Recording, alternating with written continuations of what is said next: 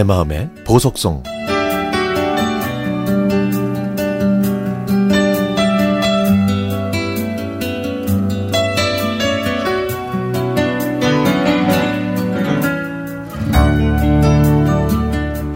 스물세 살이던 1982년 7월 미래의 신랑감을 상상해서 그린 그림을 보신 엄마는 누굴 그린 거냐고 물어보셨습니다.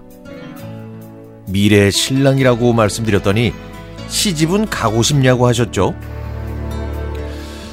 사실 저는 제가 그린 것과 비슷한 외모를 가진 서울 사람과 결혼하고 싶었습니다. 넓은 이마, 얇은 쌍꺼풀이 있는 선한 눈, 오똑한 코, 얇은 입술, 갸름한 얼굴, 선비 스타일의 헤어스타일을 한 단정한 남자요. 그런데 엄마는 그 얼굴 어디서 많이 본 것 같다고 고개를 갸우뚱하면서 나가셨습니다. 그러던 어느 날 외출하셨다가 돌아오신 엄마는 급하게 저를 부르시더니 제가 그린 남자와 똑같이 생긴 사람이 있다고 하시더라고요.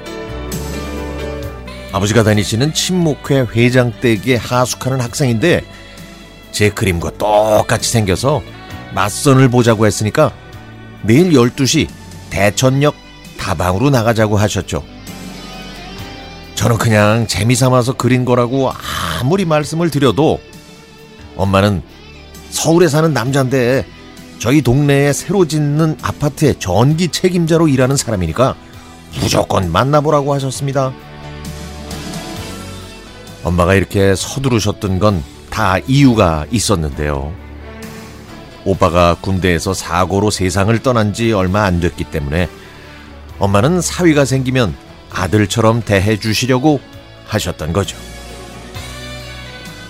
엄마의 강력한 요구에 저는 입고 있던 원피스에 립스틱만 바르고 엄마와 함께 나갔습니다.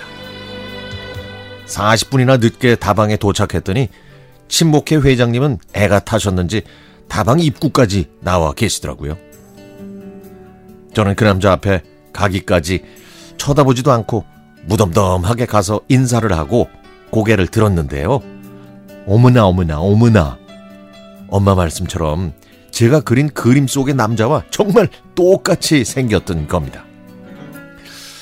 어른들은 저희를 인사시키고 옆 테이블로 옮기셨고 저는 마음을 진정시키느라 말없이 그저 땅만 보고 있었는데 그 남자가 저기 저뭐 드시겠어요? 하면서 먼저 말을 걸었습니다. 저희는 커피 두 잔을 시키고 또 한참 동안 말없이 앉아 있었는데 이번엔 영화를 좋아하냐고 물었고 제가 좋아한다고 했더니 언제 한번 같이 영화를 보자고 하더라고요. 그러면서 허스키한 제 목소리가 좋다고 했습니다.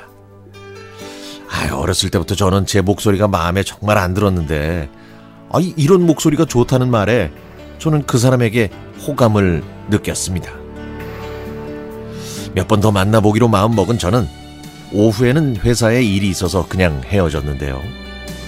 그 사람은 제가 퇴근할 때까지 저를 기다렸고 결국 저희 집에 와서 엄마가 차려준 술상을 받았고 많은 이야기도 나눴습니다. 그런데 다음날 그 남자의 부모님이 서울에서 저희 집까지 찾아오셨습니다. 그 남자의 부모님은 아들이 색시가 마음에 든다고 해서 급하게 달려왔다고 하시면서 사돈 맺자고 하시더라고요. 저희 아버지도 흔쾌히 화답하셨고 그렇게 저의 운명은 고삐에 끌려가듯 결정이 되었습니다. 저희는 그해 8월에 약혼했고 11월에 결혼했지만 저희는 곧바로 떨어져 살아야 했습니다. 남편이 지방에서 일을 끝낼 때까지 1년 동안 저는 서울에서 지냈고 남편은 친정집 동네에서 일을 했거든요. 그때 대학생이었던 큰 시동생은 거의 매일 친구들을 집에 데리고 와서 저의 시집살이를 더 힘들게 했는데 그 와중에 저에게 위안이 되어줬던 건 시동생과 친구들이 들었던 노래들이었습니다. 그 중에서도 스콜피온스의 노래가 제 심정을 대변해 주는 것 같았죠. 그래서 요즘도 이 노래만 들으면 옛 생각이 나서 제 가슴은 아직도 먹먹해진답니다.